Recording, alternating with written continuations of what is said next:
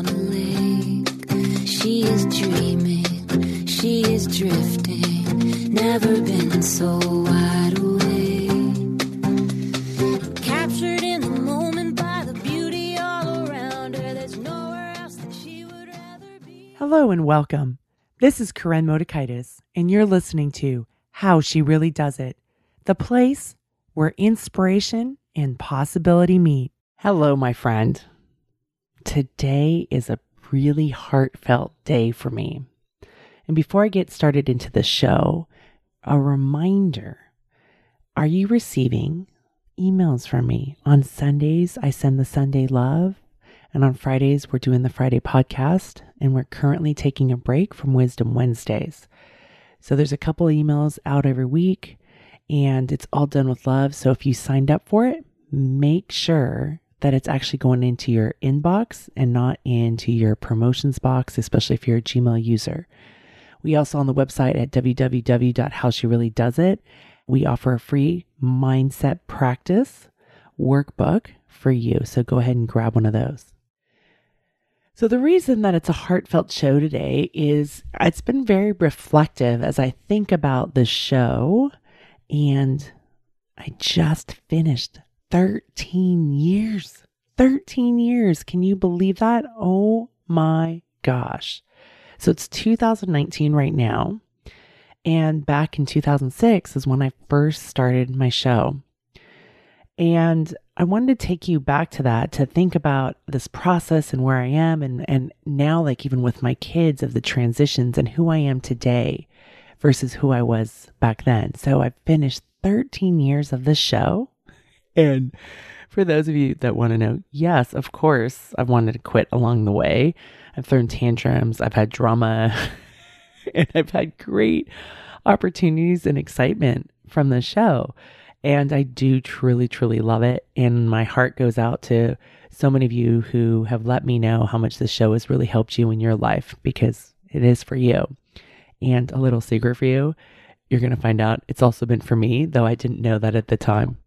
So back in 2006, I had four kids.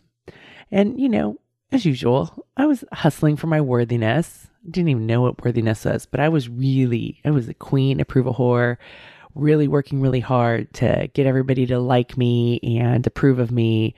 And I just felt like I was utterly failing. It didn't matter what success I had. And here's an interesting story. In 2002, I'd had my youngest daughter we are now a family of six. We had my husband's two kids who I'd been raising for a long time, and then our daughter, and who was about two, and then my baby.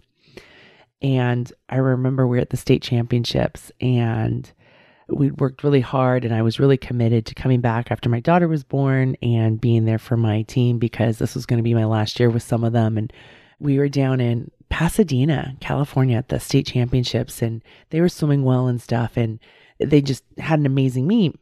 And two of the guys became state champs, and we got fourth at the state meet, and it was the highest placing ever for the college. And I remember going home that night in tears, going, Oh my gosh, I don't know how I'll ever top that again. It was supposed to be a great, successful night, and I was miserable.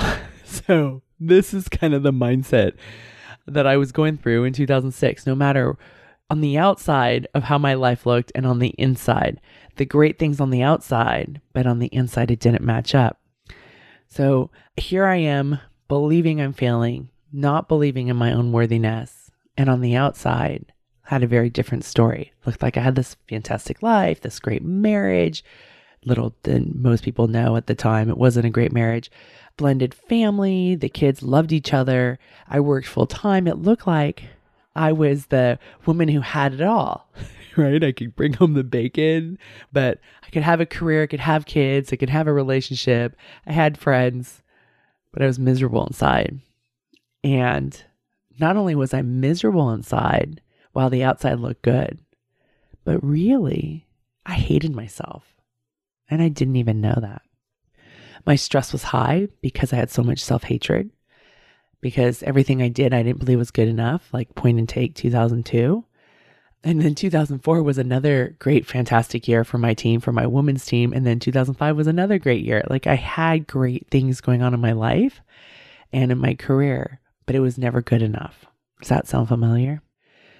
So the stress was high, tears were very common, especially in the evening, and the numbing was my solution. So often I've talked about the three bowls of ice cream and deserving it because I had a hard day, and food was definitely my numbing. Television was another source of numbing, just getting through the day. And I just thought, I remember in 2006 going, I just need a hack. At this point, I had two kids in high school, one in kindergarten, and one in preschool, and working full time and juggling back and forth with my husband. And I just I just need a hack, right? I just need some more information. Somebody will just tell me I'm not doing it right so I can know what the right thing to do is. I was looking for perfection. I was looking for the right answer. And I'm like, gosh, if I could just learn it. And really, I was looking for that secret. It's like, what is it that everybody else knows that I don't know? Then I'd be great, right? I'd be happy, loving my life, all of that. Life would be easy. But, you know, I'm exhausted, right? I have a really full life, which I continue to have in much different way.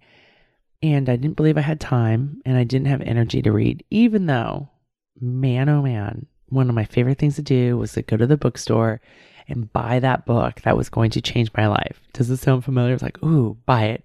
And it would sit on the nightstand and collect dust and be there and be there and be there. And it would, you know, I'd start to get agitated because I would beat myself up of, see, here's another thing, Koren, that you can't get done. So I thought about it some more and, you know, I was like, okay, how can I be a better mother? You know, how do I raise a blended family? What I didn't realize at the time I wasn't even aware of is how do I raise a blended family?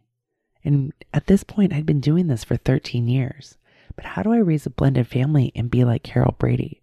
I was comparing my real life with the TV life of Carol Brady. And let's not forget, I worked full time. My husband worked way more than full time. We both did. And we had four kids. And the bonus kids, their mom was around too. So very different than the Brady Bunch, who had Alice. I do want my own Alice. I was thinking about that today. They had Alice. Carol Brady didn't work. Mike Brady seemed to be home quite often. And I remember the biggest tragedy was Marcia getting hit in the nose with the football. And I'm thinking my life should be like this. And it must be because I'm such a failure and such a loser. So that was all the drama that was going on in my head. And I thought, I just need to find out how to be a better mother, how to raise a blended family, and how to be happy. And maybe a radio show can help me. And what I didn't realize was what I was really looking for was how to finally like myself and be confident in who I was and what I had to offer in my life to those I connected with, those that I communicated with. I'm not even talking about this radio show. I'm just meaning the people that I was in connection with, whether it was the college, with my family, with friends, my community. That's what I needed, but I didn't even know. So at this point, prior to this idea of a radio show was I was like, okay, so for a number of years I bought the books, right? Collected the dust on the nightstand. I'd been watching Oprah since about 2000 and I was like, okay, but I still need more. They need a radio show about that can specifically help me about how to do it. I just need somebody to tell me how to do it. How often do you want somebody just to tell you how to do it? And then as soon as they tell you, you're like, no, that's not it. so, anyways, I was at kindergarten pickup one day. I think my season had just finished because I got to be there. And I had all the guilt of a working mom. And I ran into a friend of mine who is an executive director. Shout out to Autumn. And I know she still listens from time to time to the show. But I said to her, I said, Hey, have you ever thought of starting a show about how women do it, you know, and how to help them? And she looked at me and she said, Well, Koren, why don't you do a radio show? And I looked at her like she was crazy. I was like, Wait, don't you realize I'm a swim coach? I am a teacher. This is what I do. I work at the college. like, radio is not what I do. And in fact, you guys, this is what's hilarious. I didn't like to listen to talk radio. When I was going to graduate school, we would, when we were commuting, we actually listened to, oh my gosh, I can't even remember the show. It was a sports channel. But I would listen to the sports show and I and I kind of liked the banter and stuff. But other than that, I never really listen. I never listened to radio, especially, I mean, talk radio. I listen to music radio, but not talk. I was always a visual person. And here I was like wanting this radio show. And and I think partly it was like, oh, while I'm commuting, I can listen to it. You know, I can work out and I can listen to it. I'll be very productive and efficient with my time. So, anyways, my friend Autumn was like, well, Koren, you pitch it to the station and why don't you create one? Oh, yeah, yeah. Okay, that's another one of those people that's crazy and thinks I'm way more capable than I actually am. How often do you do that in your life? Somebody offers something and you discount it. You're like, they don't even know what they're talking about. That's not something I can do. That's not who I really am. Yeah, that's me. So kindergarten ends. I'm like, oh, yeah, yeah, I'll get to it. I'll get to it. But there was never a deadline. I never had to, like, oh, I had to get in, you know, the pitch by the end of the school year. So time goes on, time goes on, and I'm more and more and more miserable. I'm trying to figure out what it is I need to do. And I run into her at the start of first grade. And she said, Hey, Koren, we don't have your pitch. I'm like, what? She said, there's somebody else that has your idea that's interested in pitching for a show. Well, that's a huge catalyst for me, right? My competitive motors fire up. I'm like, oh, I better get this done because if I don't, I'm going to lose this opportunity.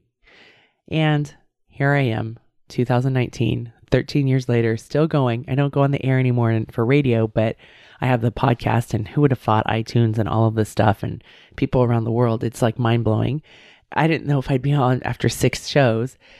And that is the start of the journey. And I've talked about it quite a bit throughout the years, but this is a little bit more in depth of what it was that I wanted. And then now I think about where I am in 2019. So my youngest is a senior in high school. When I started this show, she was in preschool. So, really, her life with me that she knows is me having a podcast, right?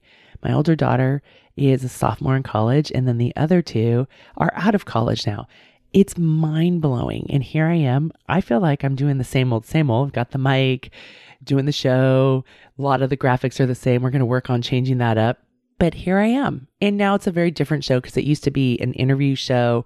And then after when I was having that kind of drama about doing interviews anymore and I didn't really want to. Then I did guest co hosts. And now, for the most part, it's a monologue, it's me talking. But I think about who I've become in this process. And when I think about that woman back in 2006 who on the outside looked like she really had it all, but on the inside was really struggling, I'm like, wow. Because today I sit here in 2019 and go, and I say this quite often, I said it a lot today in one of my workshops I held, is I live an amazing life and there are shit shows everywhere. I smile really big when I say that because it's really true. I do live an amazing life. Like, I get to be here with you. I get to work with the most amazing clients who really trust this process and our partnership. I get to coach with the Aqua Monsters and be a part of that community. And there's a lot of heartache in that community for me as well. And I have my husband and my daughters and my family and friends, and I live this amazing life. And there's pain and suffering, and I make mistakes, and I say things where I stick my foot in my mouth. And most importantly, I don't hate myself anymore. And I've learned to become my own best friend. Some years ago, I had one of my clients, she's so darling. When we were doing a consult, I had asked her, I said, Well, what's the result that you're looking for? Like at the end of this, your partnership, what would you want? And she said, I want to be my own best friend. I'm in this incredible marriage. My husband really loves me. I've got these kids. I have this business that I run, but I want to be my own best friend. And I remember when she said that, I was like, huh, you're going to spend all this money to be your own best friend? I cannot tell you how important being your own best friend is because it is your foundation of how you show up in your life. And so she taught me how important it is to be your own best friend. I never thought of it in those ways. It'd be like, oh, be compassionate with yourself, be gentle, you know, own your story. We hear all these things, but talk to yourself the way you would talk to somebody you love. Talk to yourself the way you would talk to your friend. And depending on who you are, sometimes it may be talk to yourself the way you would talk to the grocery store clerk. Again, depending on how you treat your relationships. But when I think about being your own best friend, I think about like really knowing all of you, knowing, you know, the great things. Like I am tremendously loyal. When I care about you, I am 100% on board. You know, I can get really grumpy and be short. I can be, I used to be really sarcastic in my 20s, but I don't think I'm so sarcastic anymore because I've learned that that's armor. I can be really resistant and I'm extremely shy, which most people I think are surprised of. I'm very shy in social situations. I can have a fear of missing out. Even today, like I know that I have a fear of missing out. I remind myself, oh, Koren, this is just FOMO and it's okay. You're a 47 year old woman. You're not missing out on anything, right? And I'm a really good friend and a committed partner in life. So I have become my own best friend and I will call me on my own stuff and not that, I mean, I still need other people in my life. My husband's more than willing to call me out. So are my kids and so are my friends. But I'm my own best friend. I have my back. I check in and I go, Hey, Koren, what is it that you think? What's important to you? Or, Hey, Koren, I notice you've been quiet and you haven't used your voice. You can be brave and speak out. It's okay to have a different opinion than somebody else. Or, you know what, Koren? You were really brave at that board meeting last night, and it's okay. You feel vulnerable right now. So, those are examples of me being my own best friend. And then also learning how to enjoy time with myself and be really okay with hanging out with myself and enjoying that, not thinking, oh no, you're just a loser because you're home tonight by yourself and everybody else is having a grand old time and you're not, when actually you're doing exactly what you want to be doing. So, becoming my own best friend has been this most incredible journey. And I am so grateful for the show because I learned a lot of wisdom from all the guests that I had on over the years, the connections that I made, and the ability to show up and be brave in a public way and do something that I didn't have training for, didn't have experience of, but I was really driven by my curiosity. And I was so excited to be doing something that was so heartfelt for me. And then what bloomed from that was this community of people that got the insights and the wisdom from so many of my guests that I had over the years and this connection that we've had within the community and within the people. So I'm so, so appreciative. And in these 13 years, the key things that I've learned is one, compassion's really, really important. And compassion doesn't mean that you become resigned. Because I used to think that it's like, oh, if I'm just not hard and if I'm not tough, then nothing will happen. But actually, from this place of compassion, that's where I have a lot more energy and resilience to get things done, figure things out, overcome those obstacles. And so, anytime there's an obstacle, it's like, well, but why do we have to think that way? There's there's other ways because I'm so much more observant about things. The other part thing that I've learned is how important our beliefs are and how limiting they can be and how unaware I was of my beliefs because remember in 2006 I was beating myself up because I was thought I should be Carol Brady. I didn't even know that that was a message that was being sent. It took me some time to unpack that and realize I was comparing myself to a television character that didn't have similarities to me other than it was a blended family. So my thoughts and learning how to feel my feelings and being comfortable with all sorts of feelings instead of numbing.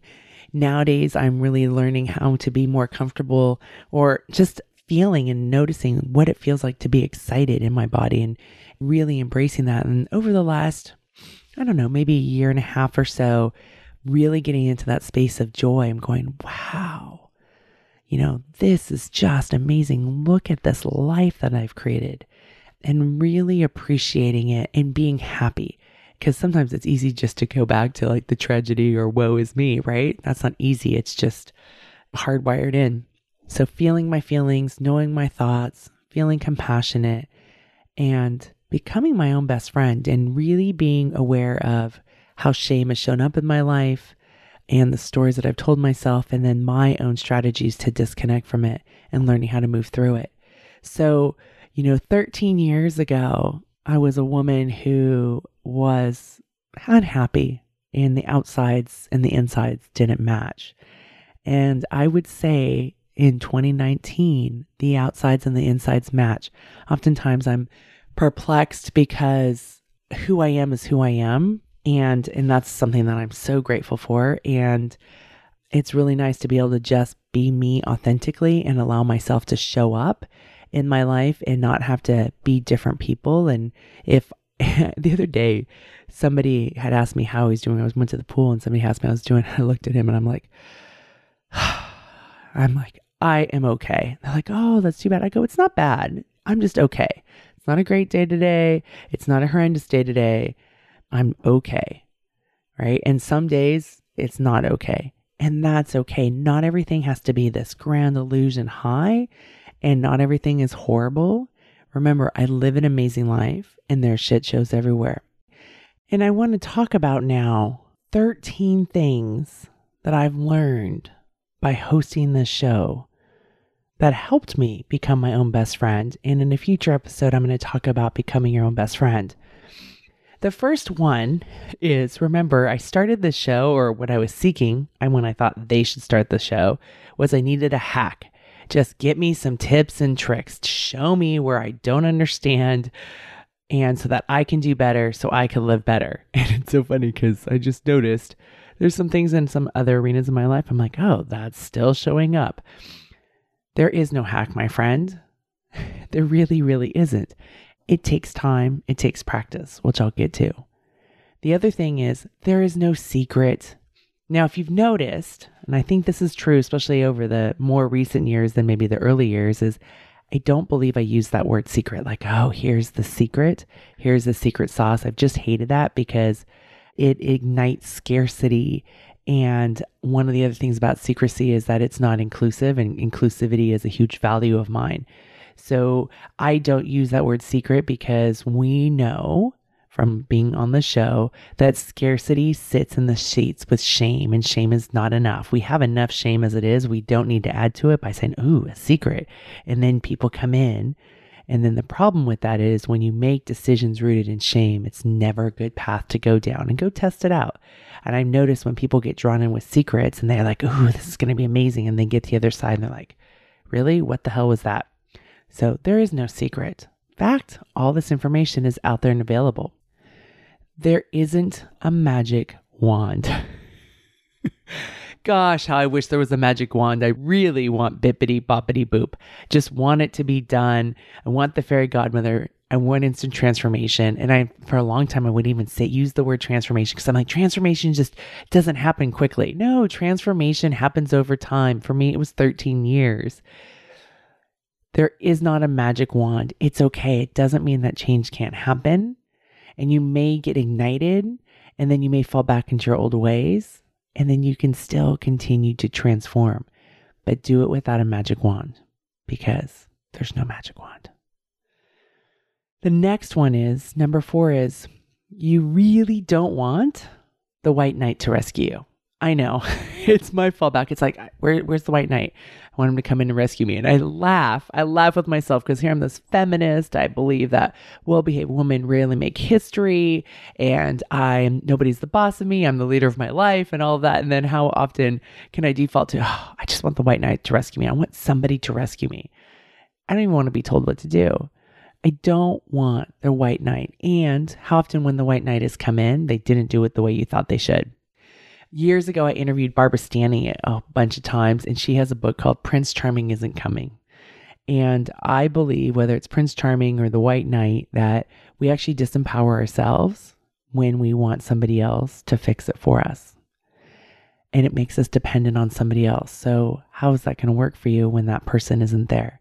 I'm not saying we're supposed to go it alone, but how about instead of somebody rescuing you, you have somebody walk with you or have somebody know that you have your back so that you will be supported. That, my friend, is way more empowering. Number five, time is essential. Remember when I talked about transformation? There's not instant transformation, it's how you transform over time. It's about giving yourself the space to fall down and get back up and fall down and get back up. And I learned this over the years in different ways. And one was just with the idea of I am a really good swim coach and I can't teach anybody how to swim in six hours. It takes time, it takes practice. And what we want is we want it to happen instantly. We don't want to go through the difficulties of what it takes and the messes of what it takes to get there. And it's so easy to just disregard what's happening and say, oh, see, it's not possible for me. But we need to give ourselves time. We need to give ourselves space. And when I give myself space, it doesn't mean I get lackadaisical, but I give myself that space, that container to do the work and allow it to evolve. And that allows for scarcity to wither away. I have time. I'm going to keep practicing. I'm going to keep showing up. So, time is essential. I invite you to be patient there are four strokes in swimming. Some people call the dolphin kick the fifth stroke, but there's four strokes. I spent 14 years working on getting better at that. And we often think, oh, we need more, you know, differences and we need more variety so that we don't get bored. Well, I drink pretty much the same cup of coffee every morning and I love it. so we don't think we need as much change as we believe we do practice and refine, practice and refine. And the other part is when you have time, you allow yourself to truly develop and grow and learn, and you allow yourself to fall down and recover and get back up. And then that's how you learn and get it in your bones. So, time is essential. Number six, allowing myself to be a slow learner that served me so well for a period of time because I had a belief that if I was intelligent, I would pick things up quickly. And I could pick up concepts and understand things and connect with my guests really quickly. And I would understand it on the intellectual level. But then there was a disconnect from between understanding it and actually living and doing it. And then I would get frustrated with myself. And what I had to realize and I had to give myself the space of is that I'm a slow learner. That means it's going to take me time to learn this, and that's okay. And when I learn it, I will get it in my bones. So, for a number of years, this was a really, really important belief for me to help me become more patient, to become less hard on myself, and to take things and learn things at a deeper level. And then I thought I was going to hold on to that belief forever. And then I started to notice after a while, I got really comfortable with that. I was like, yeah, I'm a slow learner. Oh, yeah, I'm a slow learner. That's why I'm not getting this done. It became the excuse. So, what was once my strength and really supported me, I evolved out of that belief and I had to let that go. I'm a learner. I really know in my bones that it takes me time. I'm willing to practice. I'm willing to fall down but I no longer say I'm a slow learner because that actually allows me to indulge. So, what once served me and gave me the space allowed me to then indulge many, many years later. So, I've let that one go for me. Number seven, I finally understood what my mentors, my friends, my family meant when they would say to me, Koren, you're really being hard on yourself. I would look at them confused, much like I looked at Autumn when she said, Well, why don't you pitch the show? I was like, What are you talking about? Be hard on myself. I need to get my shit together. I don't understand what you're talking about. If I could just get my shit together, then everything would be so much better. Um, hello. hello, Koren. That is an example of being hard on yourself. I was so hard on myself. Another way I was hard on myself goes back to my unreasonable expectations, the comparing and despairing.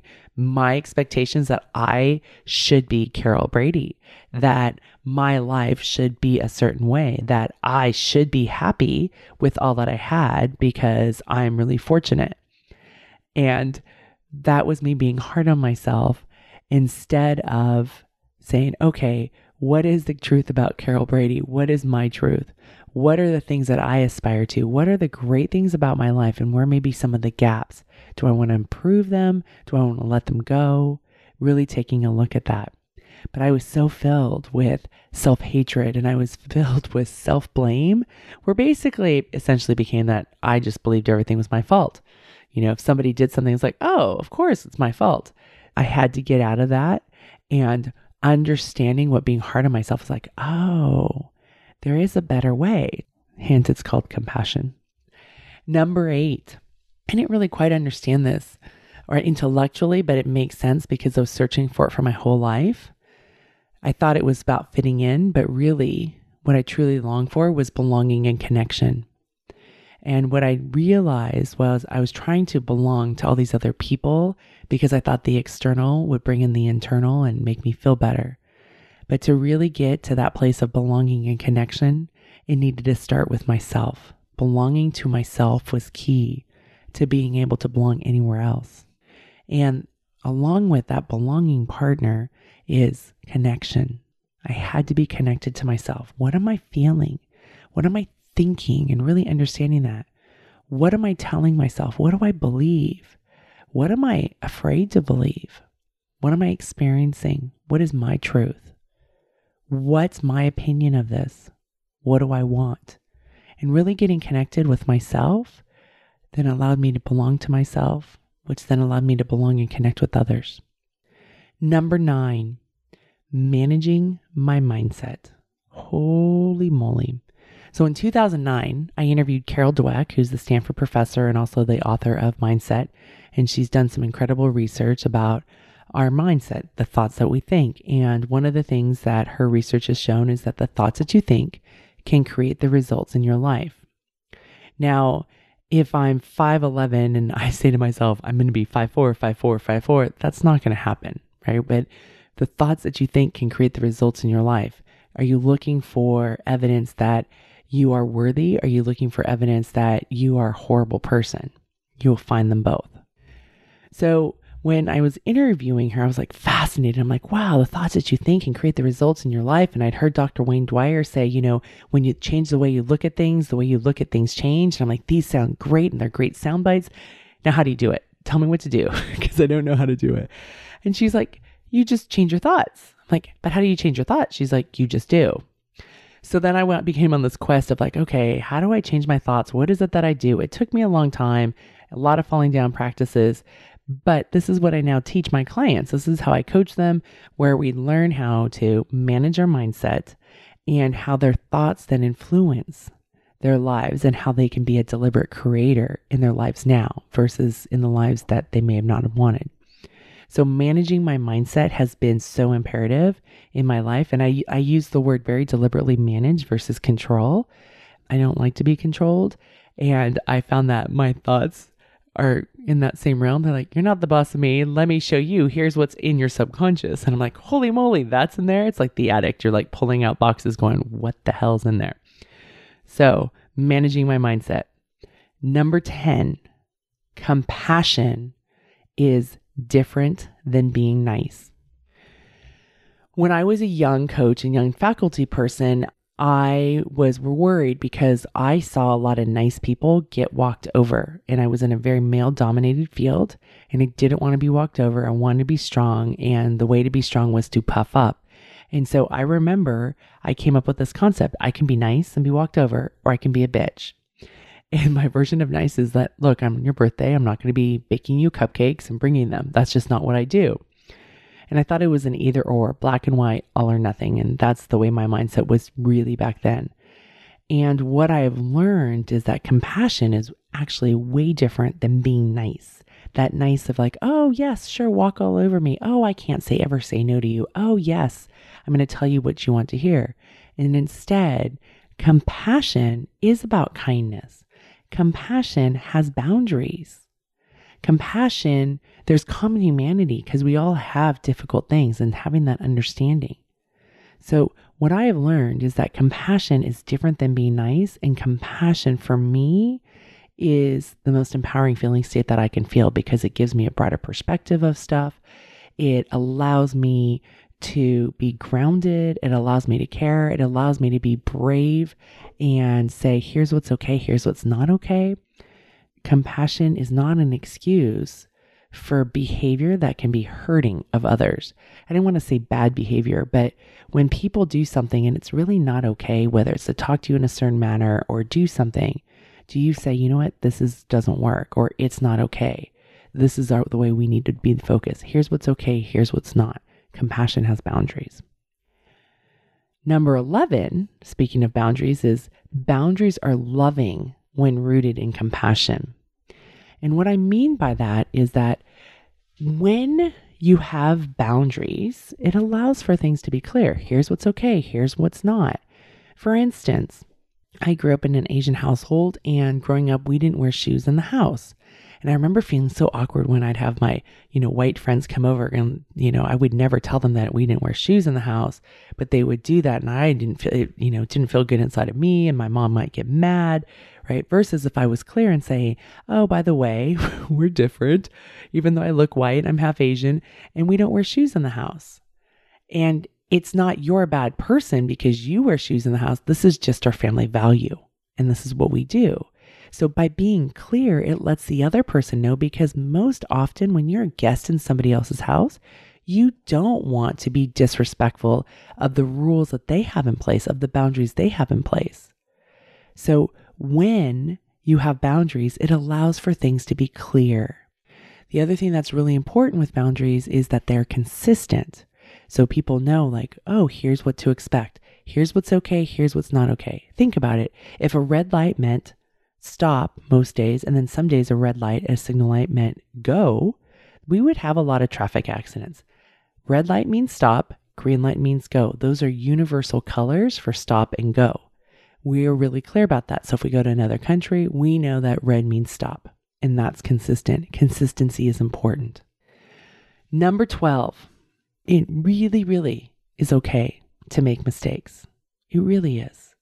And I don't mean, you know, the it's okay to run a red light and hit somebody and kill somebody and that's the kind of mistake because there's serious consequences for that and that's going to be really painstaking for you and the people involved. But i'm saying when we make mistakes when we say something and we're like oh my gosh i just stuck my foot in my mouth or i wasn't very perceptive of what they were going through or i didn't even think of how i could be viewed as elitist when I really wanted to be inclusive and I said something that stuck my foot in my mouth. Whatever it may be, it's like we can make mistakes and circle back and apologize for if there was any harm done, apologize for saying something that was out of alignment with who you really are.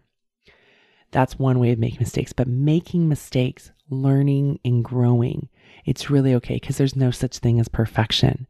And we don't want perfection because I really believe in this is that perfection is the birthplace of shame. We're trying to hustle, right? That worthiness. Let me look perfect. That was kind of my old life. And look at how miserable I was. And the other thing about making mistakes is that we can get back up. We can fall down and get back up. That's what babies do when they're learning how to walk.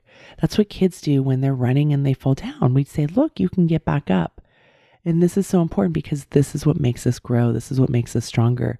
And then this is also Remember the whole idea that we're not supposed to go it alone? Getting somebody's hand to help you up. It's okay.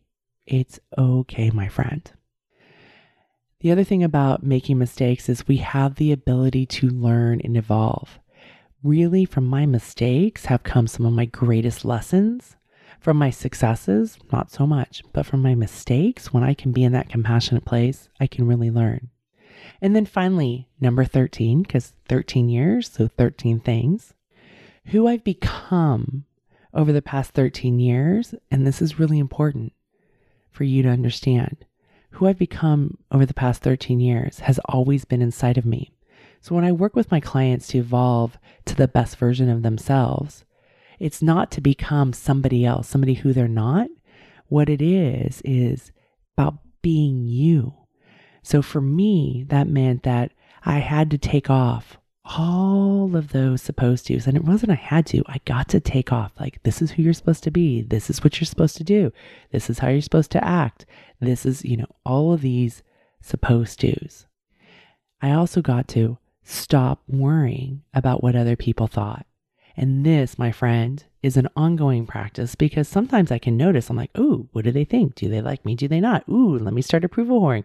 Let me get them to like me versus me being grounded in me and letting myself fully show up and letting them like me or not like me. And that's okay.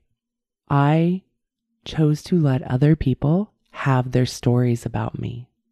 And this was some serious deep work because I really wanted to control the narrative because I didn't know what my own narrative was. So by letting uh, people have their stories about me, I got out of their business and I went to what is my story? What is my truth?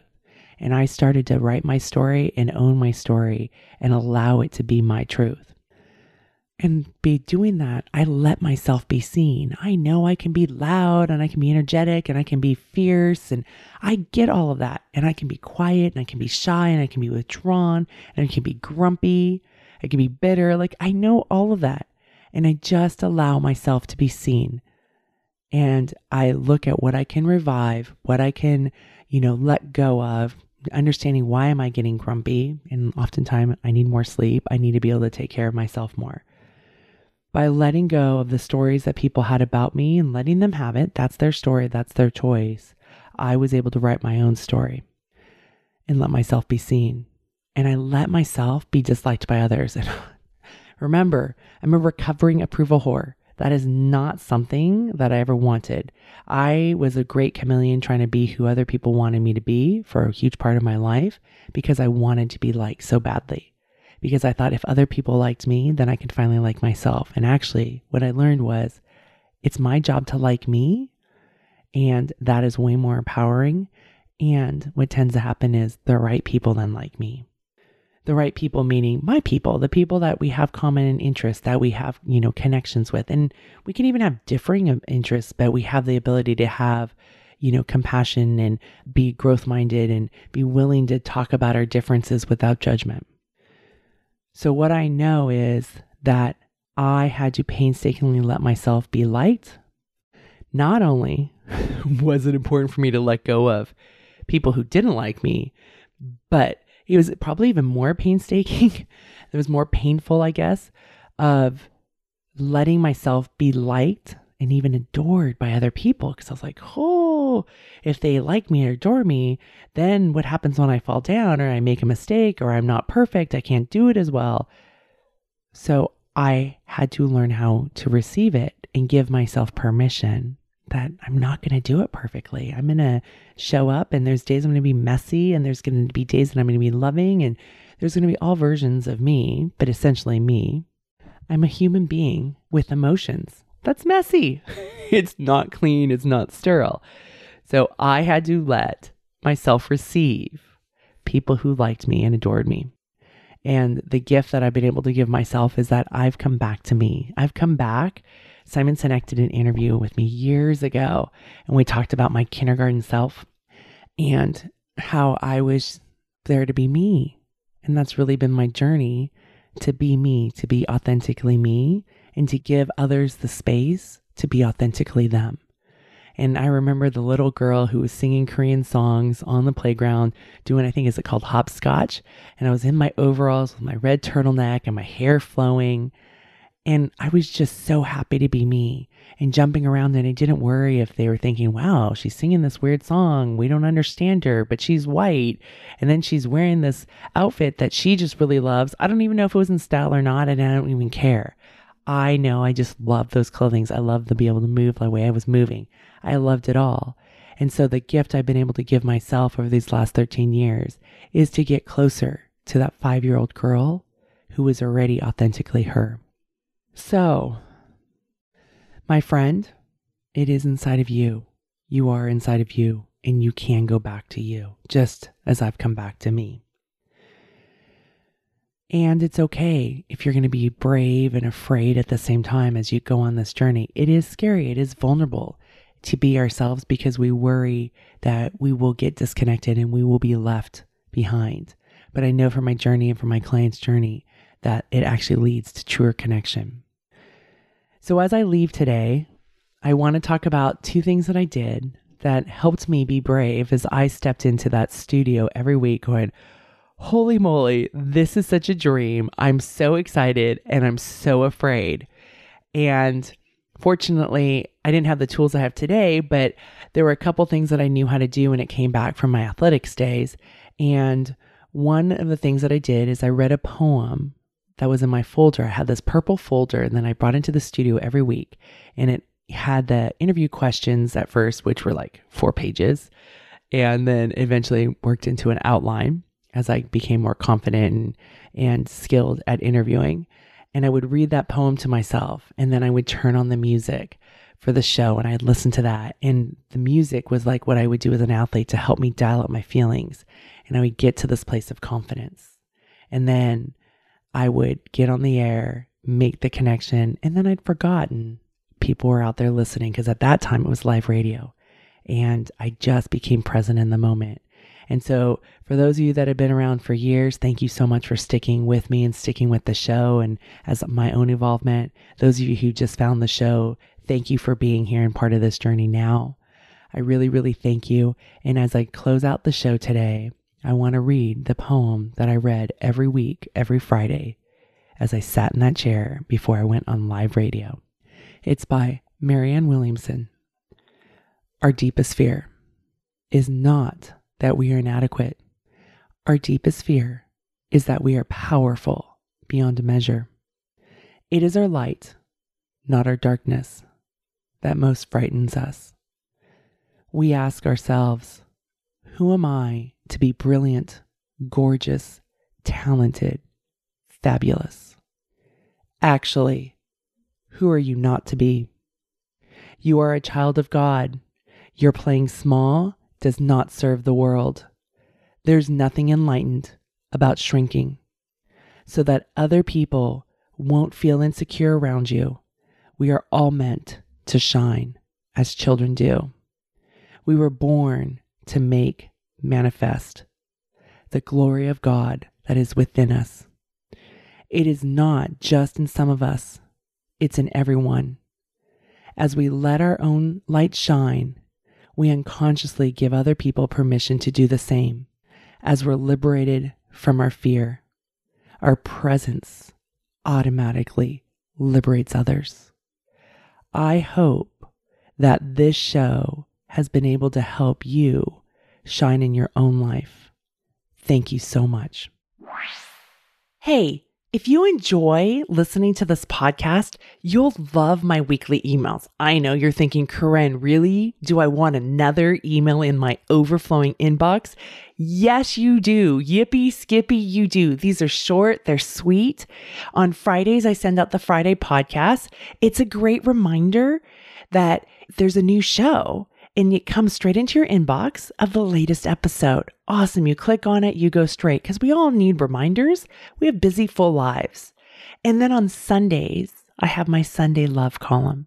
And these are emails I write from the heart. They're filled with love. We need more love. We all do, myself included.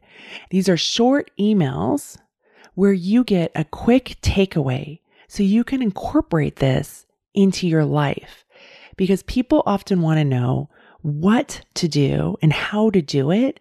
And maybe sometimes it's a story that you get, or there's like one time I wrote about the 10 ways to practice gratitude, and that became such a great tool when one of the readers was struggling in the middle of the night because it can be a scary place in our brains in the middle of the night. And she remembered the email that I sent about 10 ways to practice gratitude, and she was able to practice gratitude and fall back asleep. And that was an awesome lesson for her to incorporate into her life. Go to the show notes, and there's a link in the show notes where you can sign up and get these emails in your box. I'm smiling big for you. On a lake, she is dreaming, she is drifting, never been so wide awake. Captured in